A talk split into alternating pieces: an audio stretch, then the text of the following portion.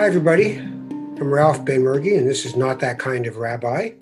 I don't remember what number or episode this one is, but we've done a few. We've done it. We're getting close to 60, I think. Uh, and that's a good thing. I'm very happy to do this. I love exploring the spiritual life with different people. And the way we, as uh, Reb Zalman Schachter Shalomi, one of my teachers, always said, you're always trying to figure out how somebody gets it on with God.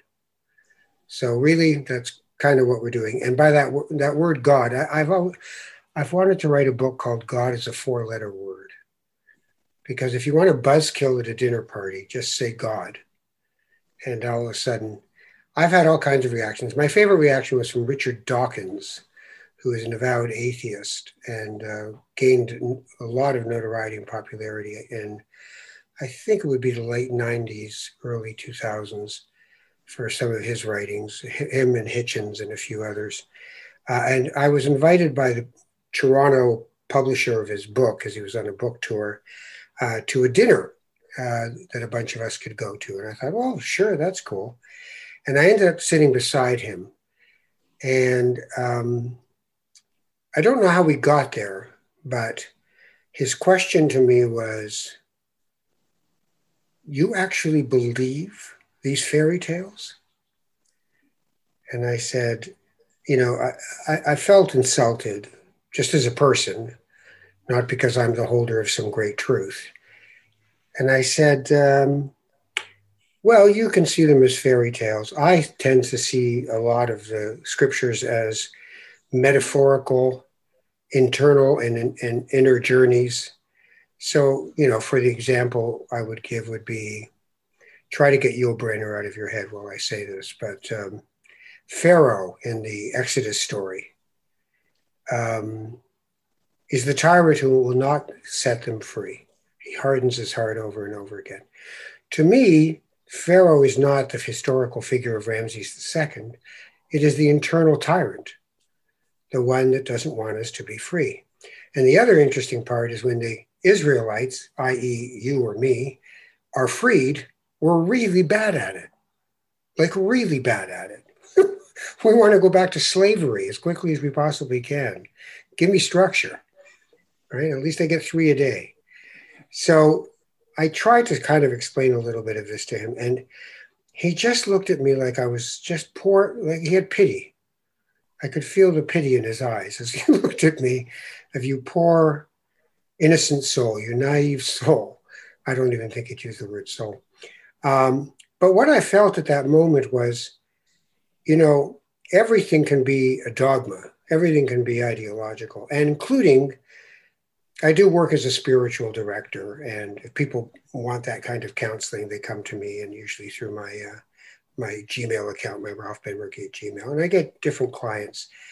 But sometimes you, I get a client, not that often, but every once in a while, I get one who insists to tell me at the very beginning, "Look, I don't believe in God. Okay, like, like, like we have to start there. And what in the spiritual counseling world, the answer is, well, tell me about the God you don't believe in. Yeah. Right. So we end up with a God who usually is a white guy with a beard, older than me, but not by much, on a really nice chair, who has a naughty and nice list. That's Santa Claus. So God, for for some people, a book I would suggest to some people uh, as an interesting uh, exploration of this through Jewish mysticism is God is a Verb by Rabbi David Cooper. It's a really interesting read because it, it's let's get out of this idea that God is a noun, a person, a thing that you can, you know, go and give a hug to. I tend to think of it cosmologically. Matthew Fox does a lot of writing on creation spirituality. And if you think about the idea, for instance, that there are 9 billion trillion stars estimated in the universe, then you can let go of this idea that there's this guy who's really worried about how you're doing today. Uh, and sort of go back into what we refer to in Hebrew as yirah or awe and without awe, which is often written as fear in the scriptures, the fear of God, which does not mean you're afraid. It means you have the sense to know that you're just a small molecule in the body of creation. And you should know your place. There's humility in that. Quickest example of that is here in Hamilton, where I live. There are about 17 different waterfalls that you can walk to on trails. Every summer, there are a few people, God love them, who decide they're better than the waterfall. So they stand at the very lip of it with the water rushing over to sh- get a nice picture from their friends. And then they slip and then they fall 15 feet. And, uh, you know, some of them get very badly injured, but it's because they don't have an appropriate amount of fear. You don't stand on a rock 57 yards out into the ocean with the waves coming in to say, take a picture. The ocean will kill you. So know your place, know your humility, but also know that sometimes your humility should lead you to to to, take a, a leadership position, to to be proactive. It's not about oh humble little me, don't mind me. It's knowing the appropriate place to put yourself in those things. So those are some thoughts that come to me, uh, mostly through my clients, by the way, who inspire me all the time with the things they say and make me have to think about these things as well. So today I want to talk to somebody, the Reverend Peter Woods, who uh, is uh, a member of the United Church of Canada, a saxophonist or a saxophonist, you can pick which one you want to say there, uh, who has found a way to lead a congregation, play his music, and find the embodiment of spiritual life in that. And I wanted to explore that. So, uh, Reverend Woods, thank you for being here. How are you doing? I'm well. Thanks a lot, Ralph, for having me today. No problem. A friend, mutual friend of ours said, You got to talk to this guy. I said, mm-hmm. Why? And he said, Because he knows how to put music into spirit and spirit into music. So give me a bit of a journey. How did you find yourself with a horn in your hand, in one hand, and a Bible in the other? um, thanks. Yeah. Um, well, I've been doing that, I think, I guess I've been 32 years in ordained ministry in the United Church of Canada, served um, three different congregations around Canada, rural New Brunswick on the Bay of Fundy, um, small town Ontario, and currently I'm at uh, Mackay United Church here in Ottawa. Um, I'm actually right across from the Governor General's residence, and uh, today uh, the big big news, of course, across the country is the announcement of the new Governor General. So uh, she's actually, I guess, going to be a neighbor, uh, uh, which is pretty cool.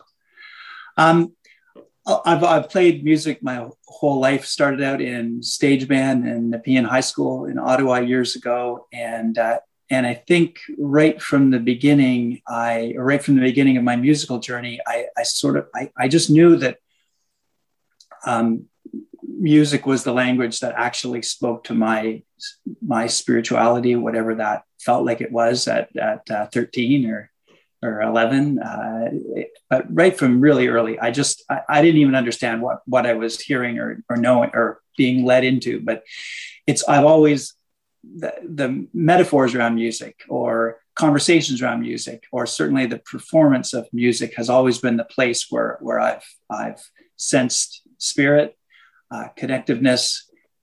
Also, some what you said earlier, like the breakdown of language. I think there's it's really important for me to break down language um, and uh, and understand that my language, my dogma, doesn't get the job done. It doesn't it doesn't serve my own sense of identity as a spiritual person. Um, my tell me more about that. The uh, well, just like the the creeds.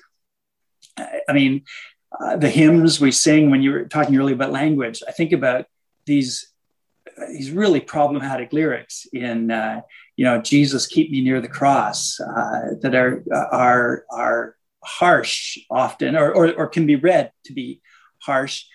Um, and the music does another thing um, in a nonverbal realm. And uh, and as a word guy as a guy who sort of wrestles back and forth between word and sound I find myself dismissing certain certain conventions or truths or orthodoxies in, in my own faith. Um, uh, and, uh, and sometimes with good reason, I think. You know, the, the, the sort of some of the sort of nonsense that Christian orthodoxy has, has, has promoted or, um, or just sort of rested in for centuries. Um, so I, I, mean, I think standing and, and saying, uh, putting a big question mark beside some of it is really important. But often there's this other thread that has been going through the whole thing. Um, this uh, spiritual, uh, uh um, spirit-filled um, thread of, of, of energy, of beauty, of awe, and and the delivery system of Orthodox Christianity and, and perhaps other Orthodox uh, Orthodox um, uh, faith traditions have, have sometimes limited the, that wild spirit. And, uh, and somehow getting a saxophone going um, at a jam session or in church with an organ or, or it's just pl- playing has always been my way of, of kind of fostering or keeping that, that other energy going in, in my own uh, life. Um, so you know, when you were saying that just now, I was thinking jazz is interesting for the way you're thinking because you you don't just start improvising. You don't just start with. You have to have your structure. You have to have your basics and your fundamentals, and there are rules to music, right? Amen. Yep. Yeah. And and getting to know those rules is such an endless and wonderful journey. Yeah. Like like to be I I've been mentored uh, by so many both elders and younger f- folks along the way to just work on that craft. And I mean, I love that craft, and I I love realizing how little I know when I think I know. I mean, you, you learn a 12 bar blues at one level, and then you learn it in, at another level, and, and it just never, something as defined as that just becomes a world of endless mystery, which, I mean, not hard to make a leap from there to, uh, to uh, uh, a preaching, you know, moment. Um, yeah, or, know, or there, are, there are scriptures, but then there has to be a certain moment of interpretation you know, um, I'm sure Jaco Pastorius, the legendary jazz bass player, uh, did the 12 bar blues. But when you hear him on a five string bass, you know, with a flange, just making these sounds that are just otherworldly, then he has transcended the craft and created spirit, right? Yeah. Yes. And and I think that that was that was there right. I think that's been there throughout the entire history of jazz. I mean, obviously, it's been with so many of those heavy players, but just that that idea of improv improvising on something familiar right away, you're you're you're on holy ground. Uh, you're on uh, you, are you're I'm hearing something I know, uh, you know, um, like the blues, um, and then I'm just hearing wisdom and and uh, and history and and and prophecy. Uh, I, I, I, I'm a, well, I, I got lots of deep dives on, on characters, but Charles Lloyd is one of my, the people I keep going back to in, in the last 20 years or so. Uh, and just because he's so articulate about that, about, about going back to folk songs and, and simple structures and letting those simple structures just expand out into, uh, out into, um, I mean, he would, he's, uh, very hip spiritually. So I mean, he would talk about about them becoming prayers uh, and becoming even healing energies uh, through performance. You know, I was just thinking, uh, some original jazz for me would be the Gregorian chant. Right? I always thought, man, these guys, like they have this whole monastic life, and in Judaism there is no monastic life, but this whole monastic life, and then they stand there, and within a three to four note range they go for two hours. Yeah. I Just, and I just think that's embodied spirituality. That's not in the head. You know, yeah. what does the scripture mean? Forget it. Just start this singing, and that's what the scripture means, right? And, and sometimes, yeah, I think absolutely. And sometimes just the little phrases that are lifted up from scripture. Um, like what? You know, the, uh, uh, Jesus wept.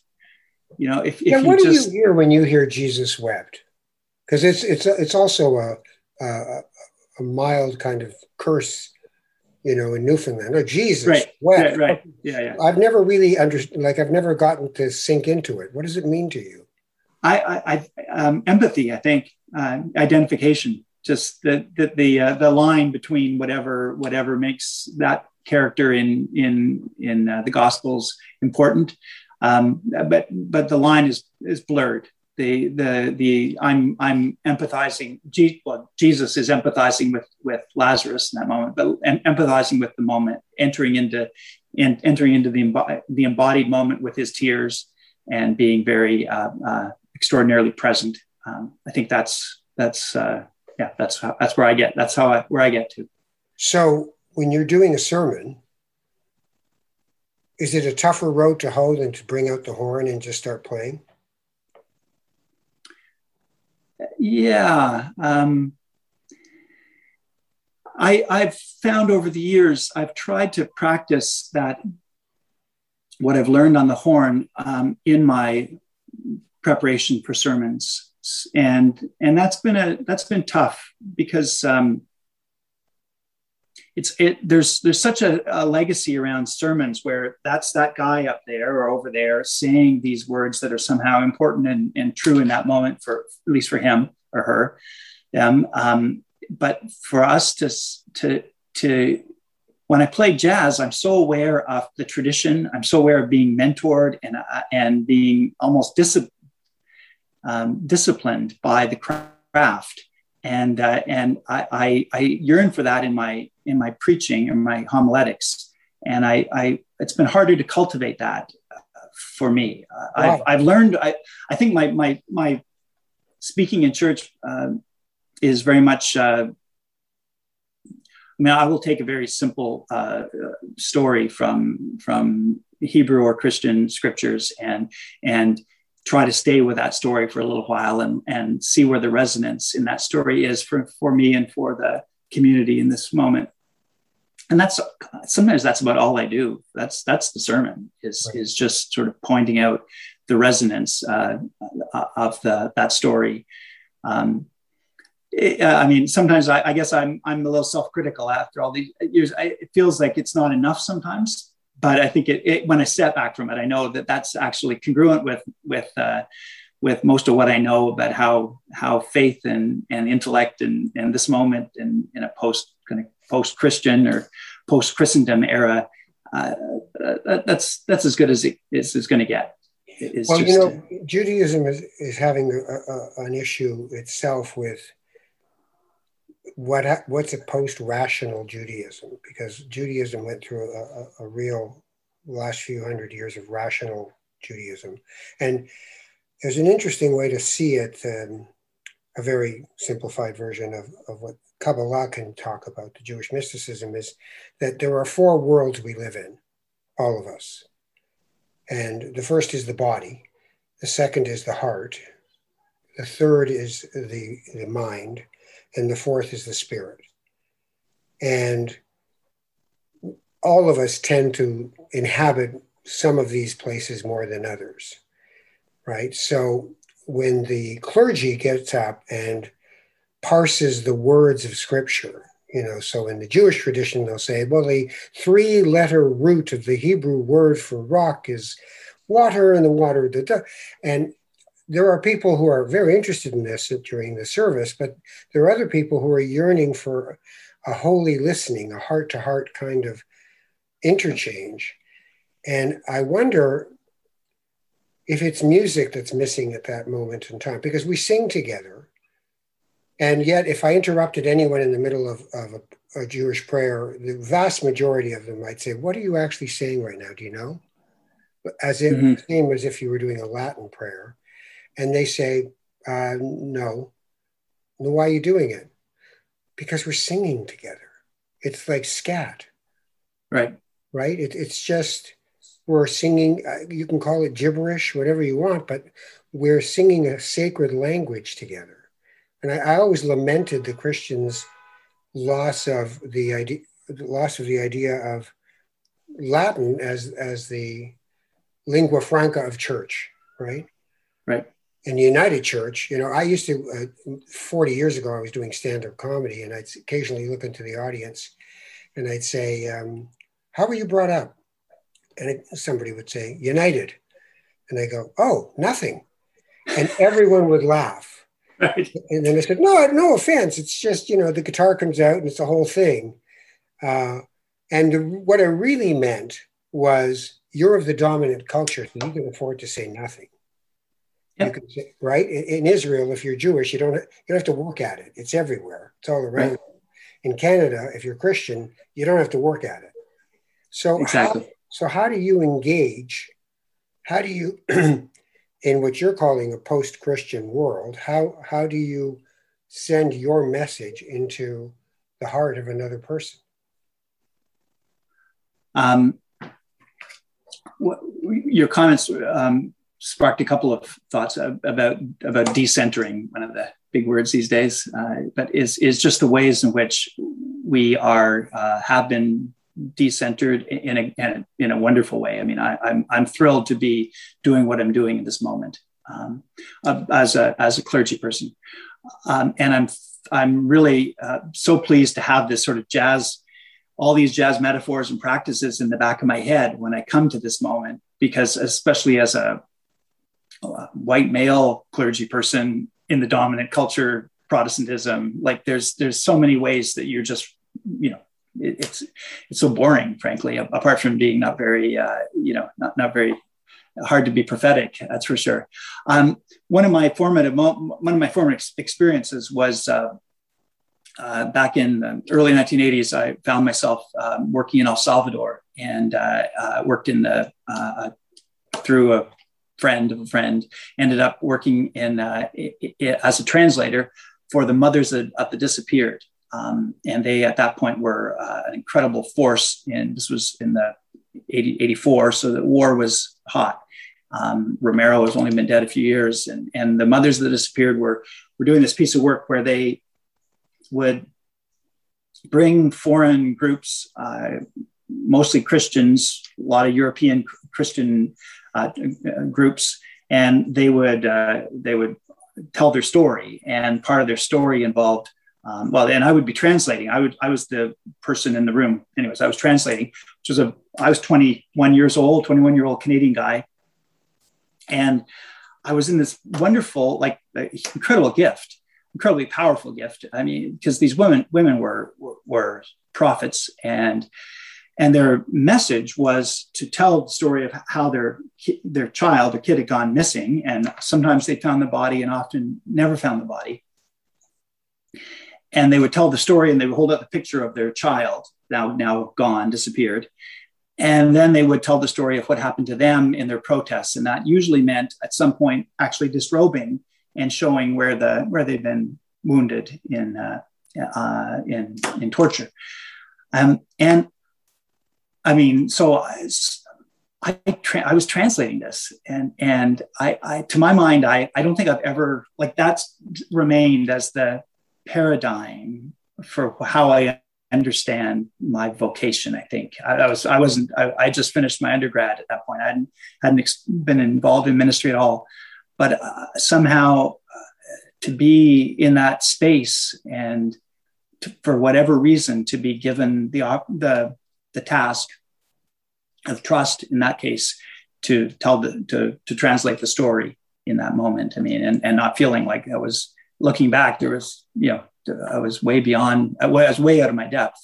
Um, but it was a wonderful, like crystal clear moment of you, you translate the, you, you pay attention to the reality in which you are uh, finding yourself and, and somehow translate that reality into, into words or so you become you become for uh, los madres de los desaparecidos, you become the conduit.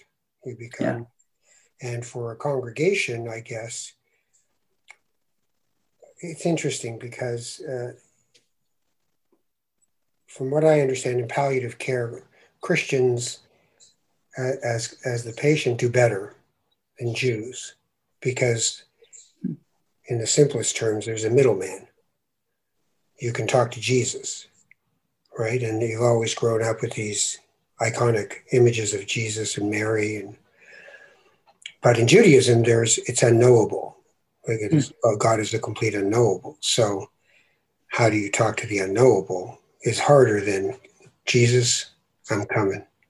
Right. Right. So there's a lot of power in that, and to hear the the story and in essence, I guess, from these women to prayer for their lost child, for their lost soul. And then to actually be the person who says, this is what they're telling you. This is how they're, t- this is what their experience is. And having no choice but to feel it at that point. Right. That's very powerful. It's very powerful. But now when you get up in front of a group, there is I, just worked with a group of Presbyterian ministers and, and, and to facilitate a conversation about post COVID. What do we do with this place, which was already in trouble, where attendance was down, where monies are not coming in? Uh, is there such a thing as a post congregational or a post institutional spirituality? And if so, where does the clergy fit into that? And I'm sure you've had lots of conversations about that. But with your saxophone in hand, what how do you respond to that kind of a situation? Play more. Uh, yeah, definitely. Um, we haven't figured that out. Uh, we're looking at a reopening, re- reopening strategies, and, having all those conversations um, with my saxophone. Um, I think well, we've we've known for a while, but actually being online for worship and for we we do a, Sunday morning uh, event online, and we do a weekly music and meditation, which is kind of part of my project around jazz and spirituality. And um, one of the things we've come been able to do, partly because we have a sound technician in the room.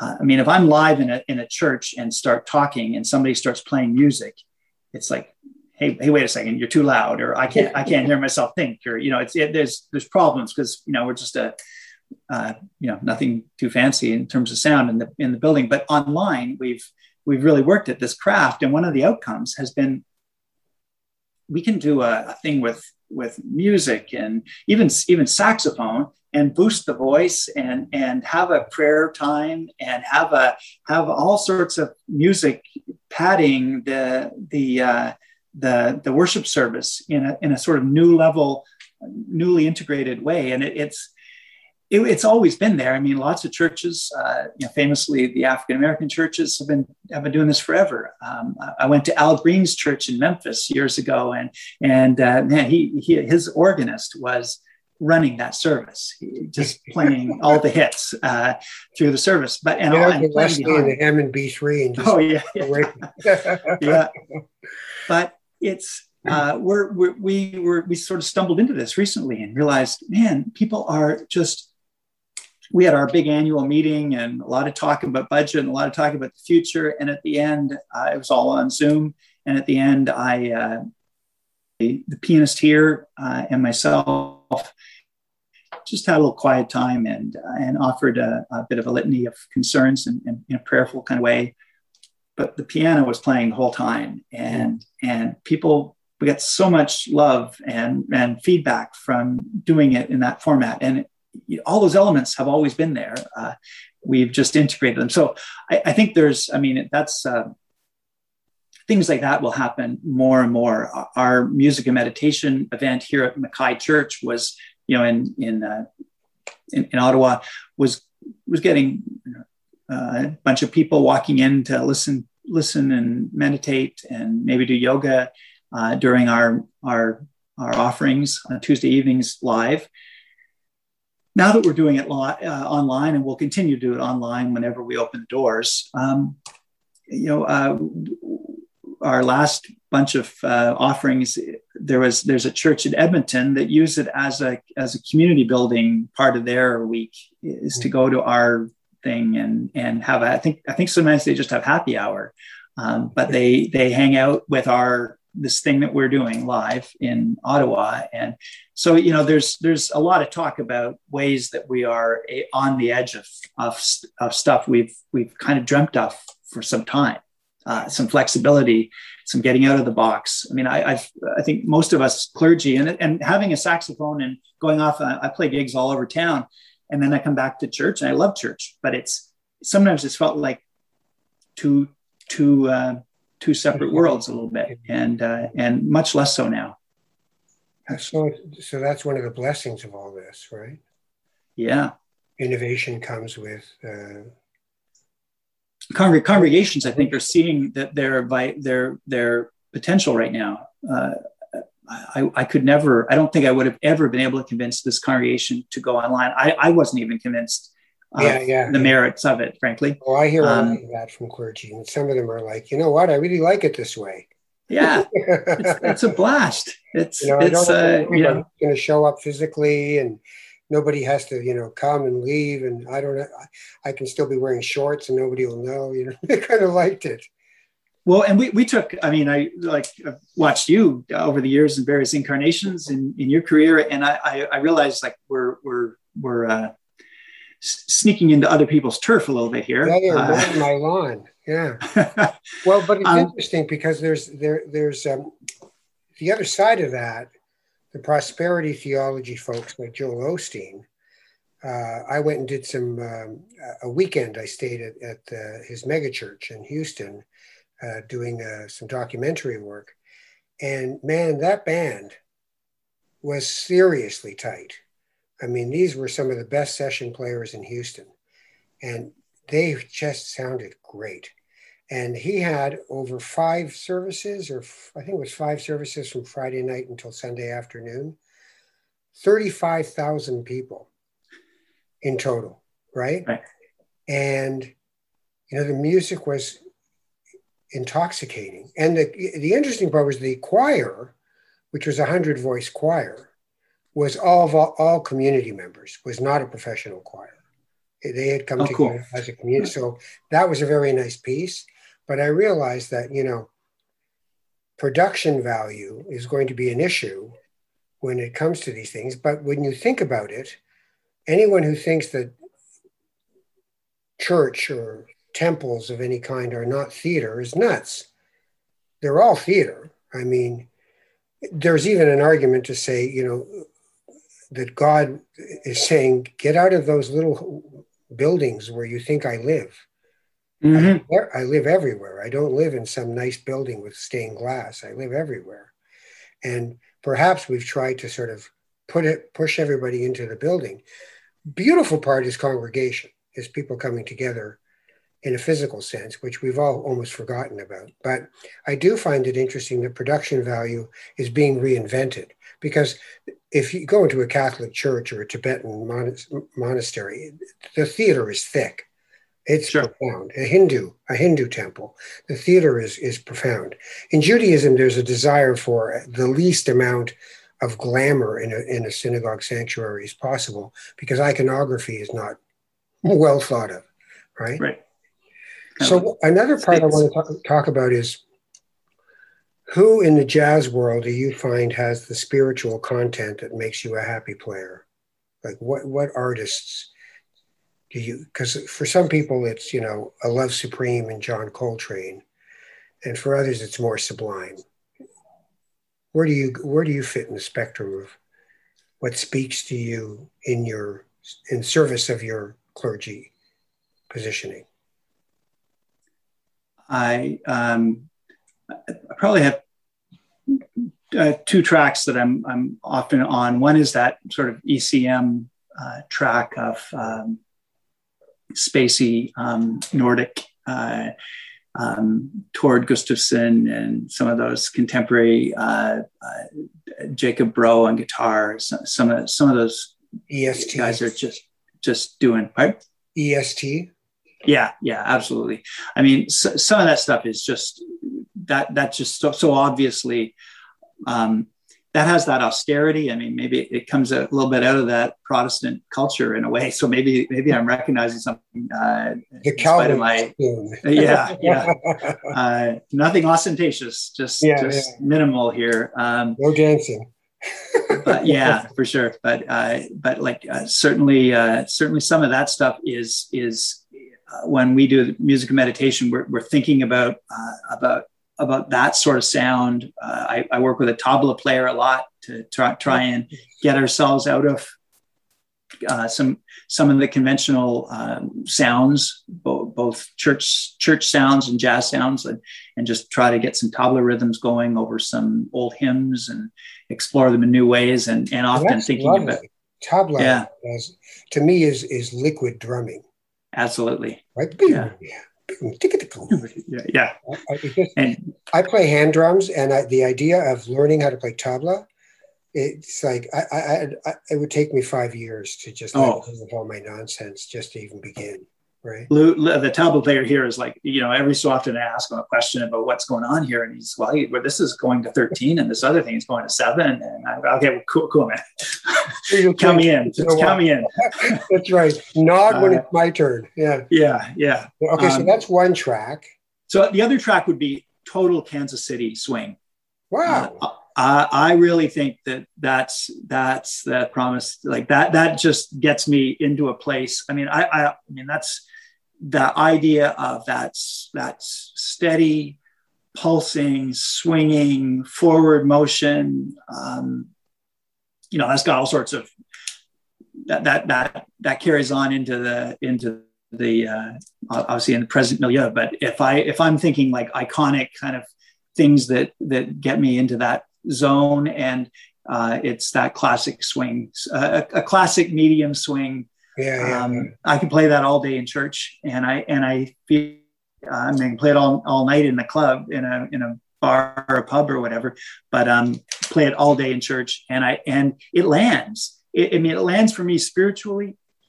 It communicates with audience, uh, congregation, um, and it and it it gives something. I mean, it gives energy. It's uh, um, well to me, it's like there, that that kind of music is one where um, you find the pocket and you just yeah. live there. You, like there's no expectation that something else is supposed. It's a be there now kind of music, right? Absolutely. Sit in the groove, sit in the pocket, and just whatever's going to happen is going to happen, and it might increase in intensity and then reduce in intensity, but it's still the pocket, and you still return to it all as much as you can.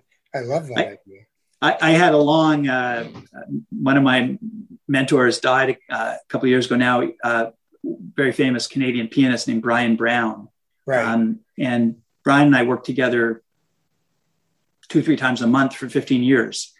Um, and we, we, uh, Brian was from that. He, he, I don't think he would never call himself part of any school. He was a, a wonderful contrarian uh, and, uh, and, and uh, loved playing in church. It was, I, I uh, mean, we played gigs together, and over the years, he, we played more and more uh, church-based shows. And one of the things we we he just wanted to swing. Yeah. He he just wanted, and it was so elegant and it was so perfect. Uh, it was it was so divine, but it was just just lay down that swing and and uh, he, you know he he was a, a uh, had a lifetime of stories from the Toronto scene and growing up in Montreal and playing in New York. And uh, um, just one of one of his lines was, "If uh, it's jazz, if it's hard, you're not doing it right." Uh, and you know, somehow one of the other Mike Stern on guitar with Richard Bona on vocals to me you know, if only songs like that are, are so uh, spiritually grounded for me. I, I, tend to love world kinds of music. I, I don't know if it's because I'm from North Africa, you know, I'm from 500 mm. years in Morocco, and then before that in Southern Europe and all of that. So I, I, I resonate with Arabic sound and uh, Middle Eastern sound in general, but I do like when, you know, I remember once that we were, I was with my, one of my closest friends and we were doing some work for the CBC, uh, a couple of weeks of radio over in, in London. And we went to Ronnie Scott's to, to listen to some jazz.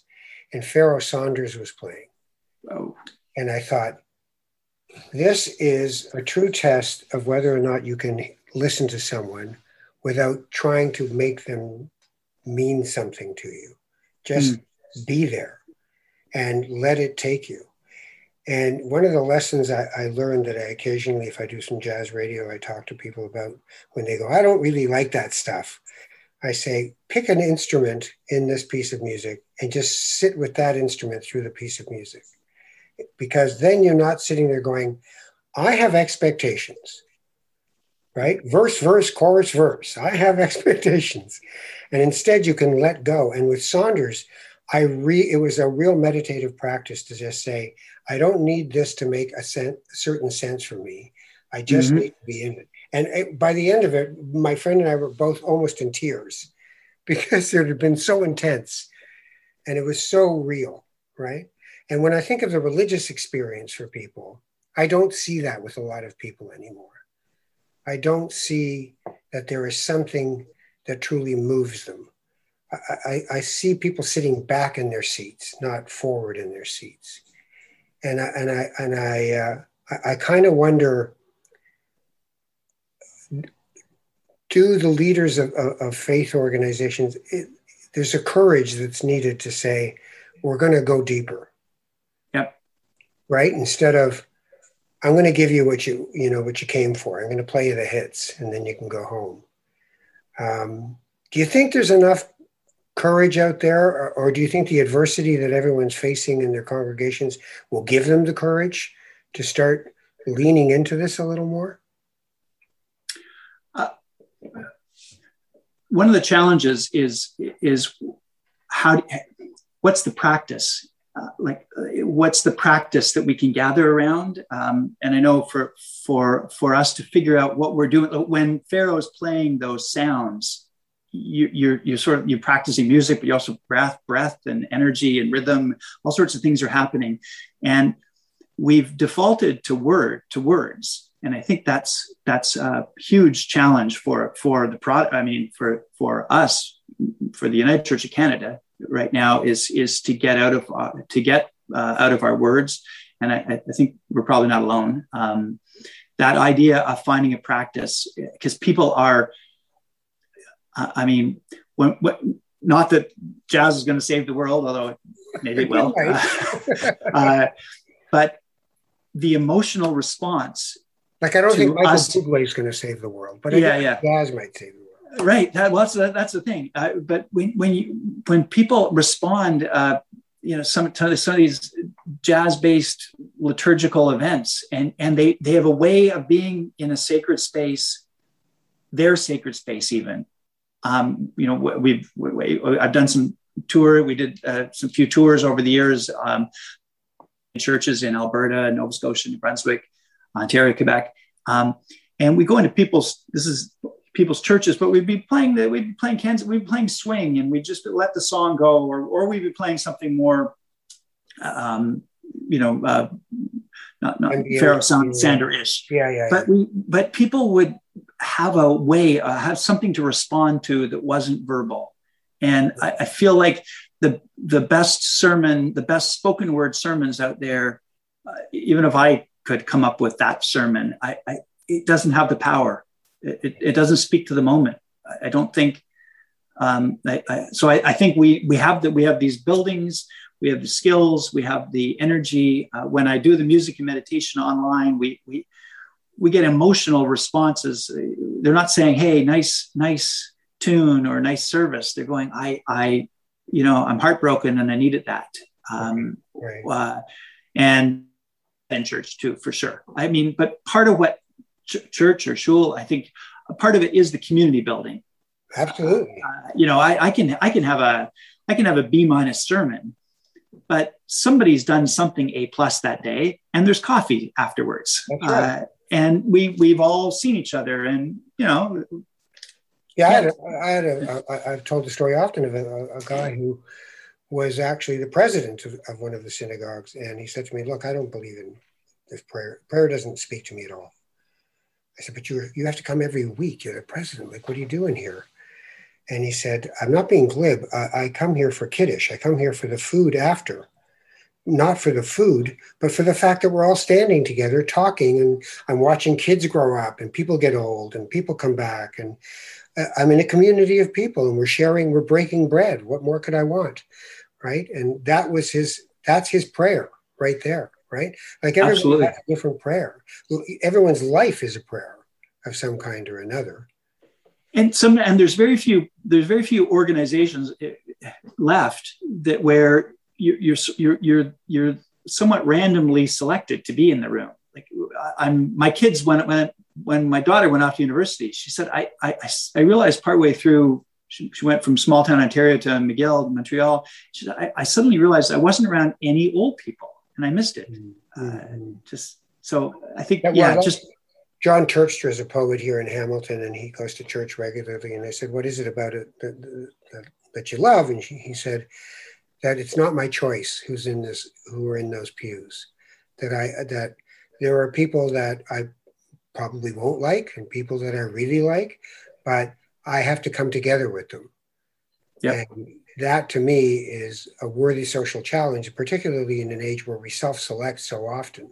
I mean, our social media channels are totally self selected, and then it become the echo chambers of our values and ethics.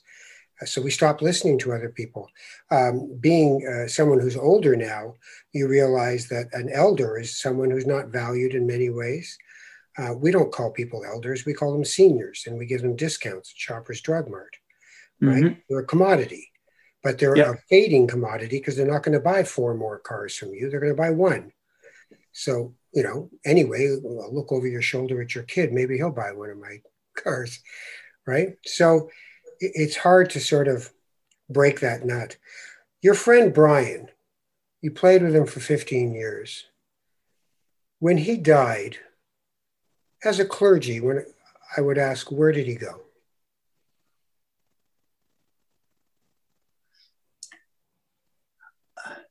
Uh, I, I, think he, he went into the great unknown. Uh, I'm, I'm, uh, I, I, when you spoke about Christians and Jews dealing with palliative care, um, I, uh, I, I, I, long for, I, I cultivate, I suppose, more of that, the, that what you described as the Jewish kind of uh, approach of the of the unknowable God. Um, and uh, and I I don't think I'm, I'm comfortable uh, having conversations where people talk about a, a, more concrete afterlife. It doesn't ring true for for me and my loved ones. It doesn't speak to my my my lived experience. Uh, I, I I I am thrilled to think I like I'm I'm that doesn't bring me any any more sorrow I, I feel good about that.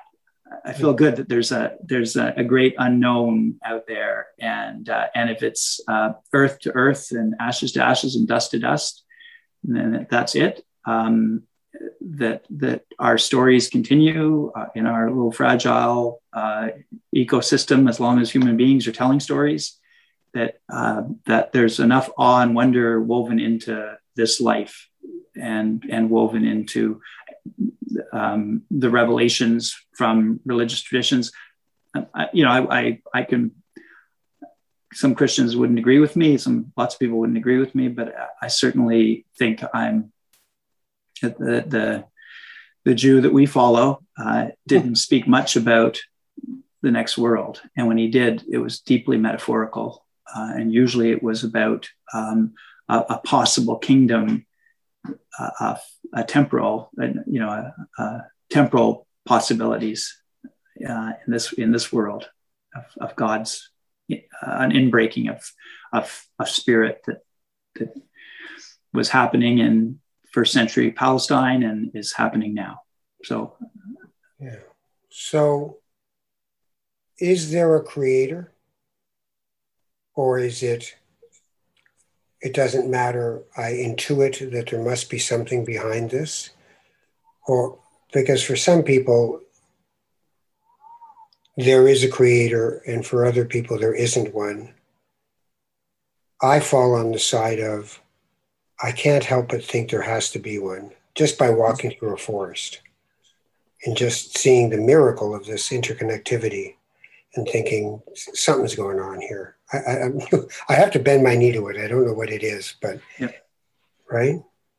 I, I, would agree. I I, I found um, the world of um, panentheism to be very appealing. It has yeah. helped me uh, come to grips with a, a language that is uh, identifying creative a creative force um, and and some guiding energy, but also resisting Santa Claus big time, right. uh, and but but affirming that that the, the wonder uh, that we see or or the energy or the or the expressions of, of unity that we see in our world uh, the, the gestalts, the, the sort of like the, the sense of wholeness that I perceive, the meaning I, I, I see in the world is real. I, I don't think it's, you know, uh, simply neurological uh, uh, yeah, yeah. Chem- chemistry. I, I, and I and I think,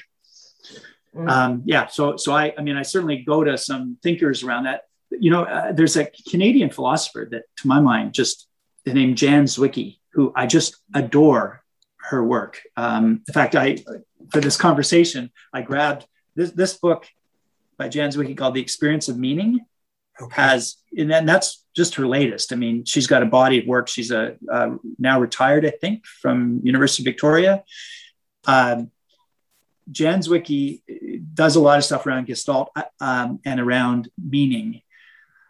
Without, I don't think she has a real religious um, sensibility. I've corresponded a little bit with her and, and told her I'm using her as a, I'm, I'm quoting her in sermons, and uh, at no point does, does that that doesn't seem to be of great interest. She's she's a wonderful uh, person to correspond with around around philosophy and around that not notion that there are there are meanings external to us.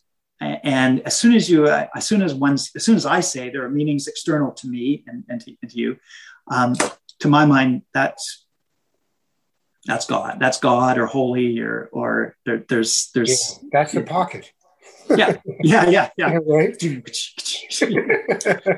right. Yeah. That's that's where, where a person can live comfortably. I think.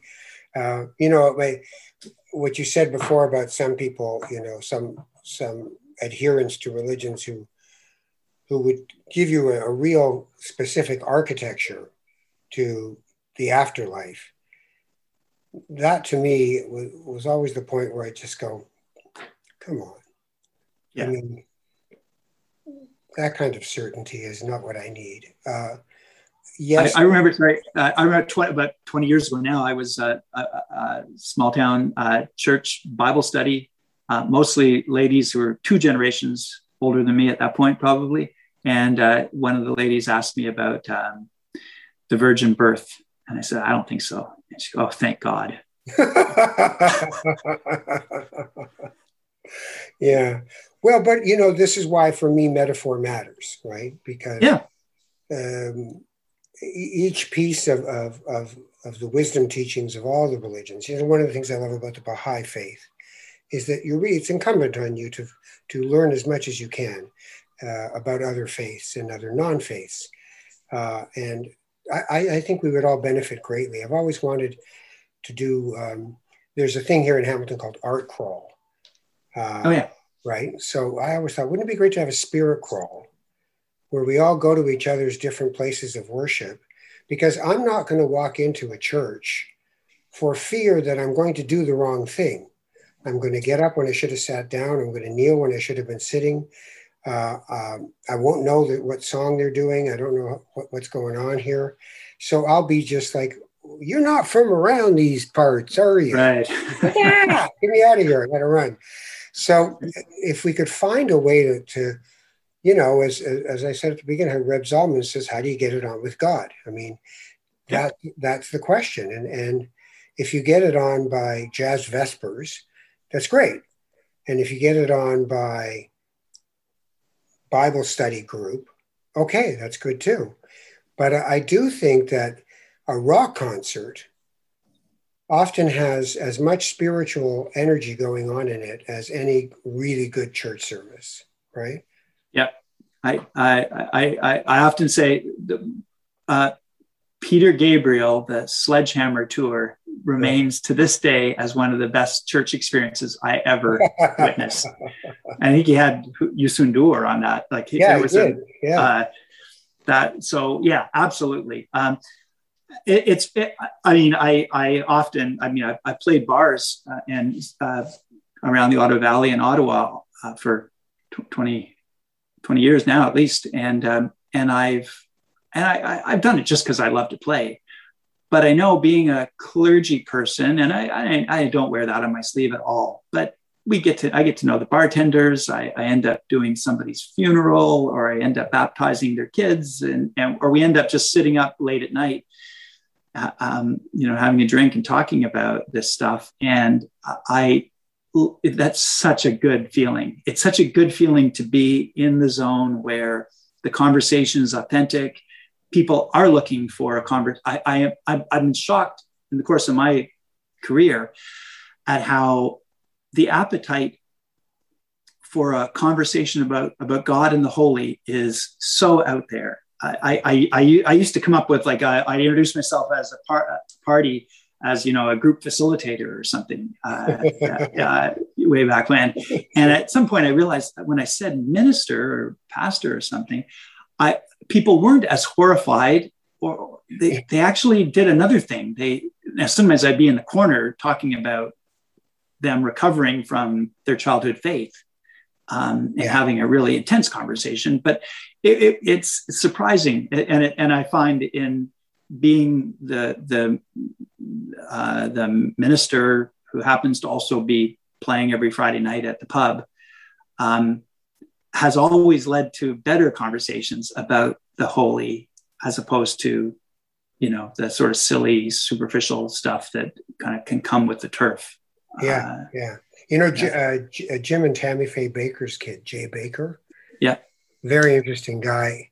I did a um, a series uh, for Vision TV a few years back called um, "God Bless America," but religion and politics in the states. So I interviewed him in Brooklyn, where he had a church in a bar.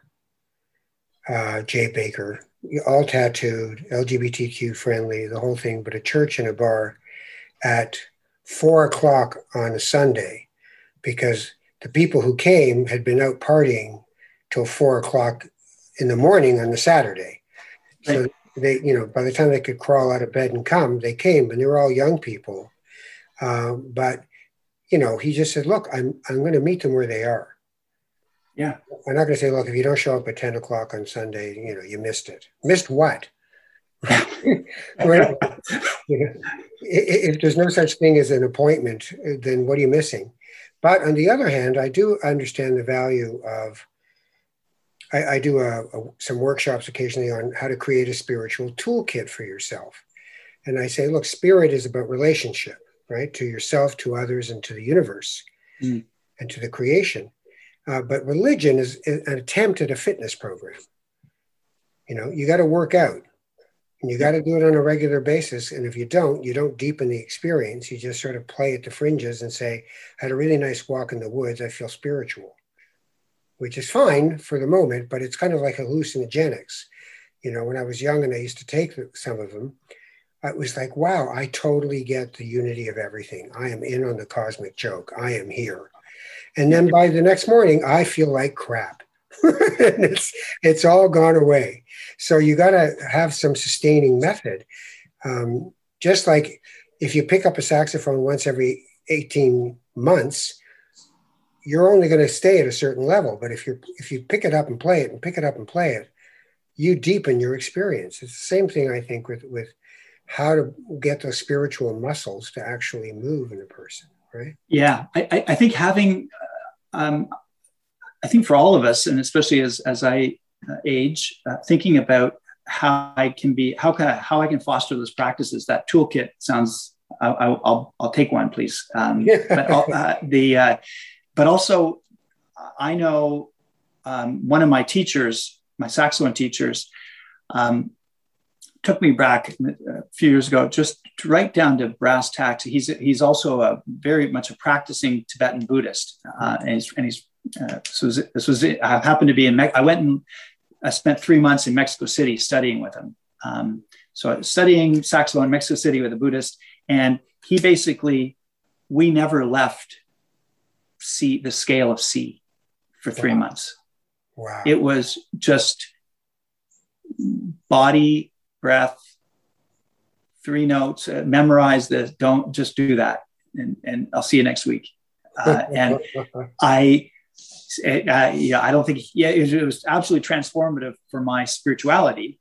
Right. Um, and it also just grounded my tone on my saxophone in a way that I, I, I was, uh, you know, as opposed to sort of hovering here and there on, on musically. Uh, it was like, no, we're we're here, we're here right now. We're we're right here. So when you first started doing that, were you thinking, "What? Come on, let's absolutely, yeah, yeah." That well, like we're going to be here for three months. We're going to do stuff. He said, "Well, we might get to like, we might get to B flat." that should be the name of your book. We might get to B flat. yeah, and we never did. I, I, I, it was he had a certain thing, and I mean, I spent three months with him. It took me two years to to do the twelve scales, the the twelve. Yeah. Uh, uh, wow. Uh, that's fantastic. Yeah, it was. I, I, he'd been he'd been doing that same process himself for for decades. Uh, apart from also being a monster player in the Mexican jazz scene. Yeah. Listen, I gotta go. Like I'm loving talking to you, but yeah, if I want this thing on Facebook, I have to apparently stop before it gets over an hour. So I'm trying to behave myself. Uh, folks, I'm talking to the Reverend Peter Woods, United Church of Canada. Um, Mackay, is that the name of your church? Yes, it is. Uh, in Ottawa, and uh, saxophone player, clergy member, um, soulful Kansas City swing kind of guy who occasionally moves over to the Nordic types who are a little more austere. Uh, me, I'm more of a Brian Eno guy. I'll, I'll, just sit in the tones and move through. Uh, it's been a total pleasure speaking with you. I really do appreciate you doing this with me. Thank you very much, Ralph. It's been a pleasure for me. Uh, folks, if you're interested in supporting my podcast, go to uh, patreon.com slash NTKR uh, and uh, make a donation if you'd like. Uh, listen, subscribe. Please subscribe. It, it, it seems to help. And uh, tell other folks about it too. Um, I love doing Not That Kind of Rabbi, and I love being able to meet people like uh, the Reverend Peter Wood. So, uh, everybody, you take care of yourselves, and we'll talk to you soon right here on this particular podcast.